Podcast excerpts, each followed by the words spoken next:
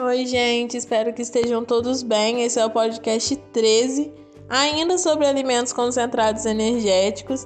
É, Para não ter podcasts muito longos, tive que colocar esse tema de aula em quatro podcasts. Bom, então, dando continuidade ao assunto, vamos falar do milheto. É, o milheto tem um custo consideravelmente mais barato.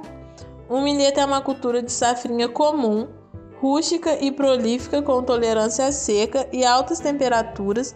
Sua produção é estacional e com colheita nos meses de maio e junho. É um substituto para o milho na porção energética da dieta, porém, pelo fato de não possuir as características ideais para animais de alta produtividade, ele só é recomendado como único alimento energético no caso de produção de animais de baixa produtividade o que não impede a sua utilização em animais mais, mais exigentes, quando a substituição do milho é feita em 25 a 50%, sendo muito utilizado na avicultura. Seu conteúdo em proteína e aminoácidos é superior ao milho e sorgo, chegando a 15% de proteína bruta, com maior teor de lisina, metionina e treonina e seu grão possui 8% de casca, 75% de endosperma e 17% de germe. Agora falando sobre a casca de soja, as indústrias de ração e os produtores a utilizam como concentrado energético em substituição ao milho, por apresentar valor proteico baixo de 14%, porém o teor em fibra bruta de 42% coloca esse alimento como volumoso, mas devido ao perfil de composição da fibra, onde temos o teor de FDN próximo a 65% e FDA próximo a 40% e baixa lignificação, seu teor de lignina é de aproximadamente 4%, é, torna a casca de soja um alimento de elevado potencial energético, uma vez que ela potencializa a fermentação naqueles animais que fazem uso do processo fermentativo para suprir parte das suas necessidades energéticas. Por isso, diz, dizemos que a casca de soja é um alimento de dupla aptidão. Por esses motivos, a casca de soja pode tranquilamente substituir volumosos de alta qualidade sem interferir nas concentrações de acetato ruminal e teor de gordura do leite. É, ela é muito utilizada em dietas com elevado teor de inclusão de concentrados, com a finalidade de melhorar o funcionamento do rumen, a casca de soja pode ser utilizada em quantidades de 2 a 4 quilos por animal ao dia. É, é um subproduto da soja que possui baixos teores de cálcio, vitamina D e caroteno.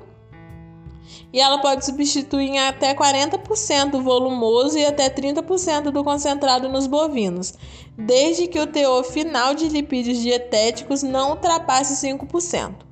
Nos suínos é recomendado pequenos teores de inclusão nas categorias de reprodução e terminação.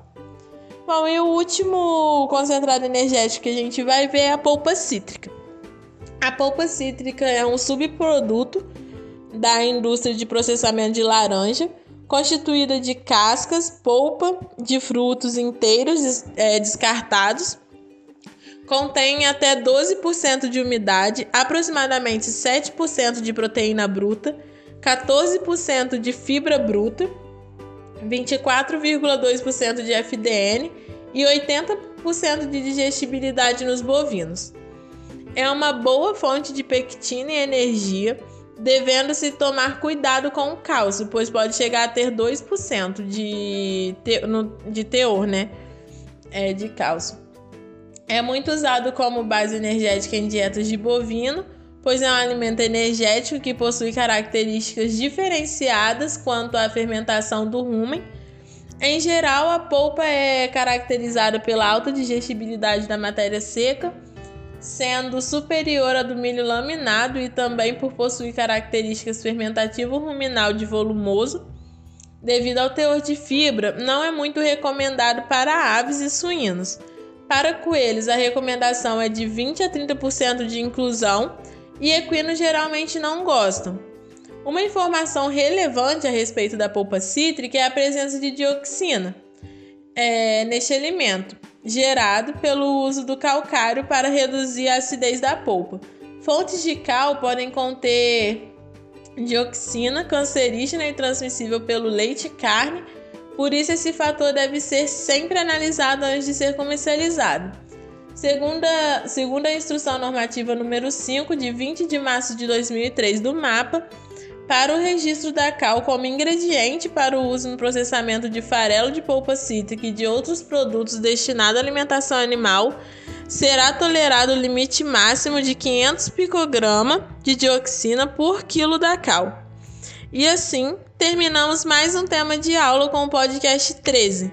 Obrigada pela atenção de vocês, conte comigo e bons estudos. Sou Ariadne, monitora de bromatologia zootécnica da Universidade Federal Rural do Rio de Janeiro e até o próximo podcast.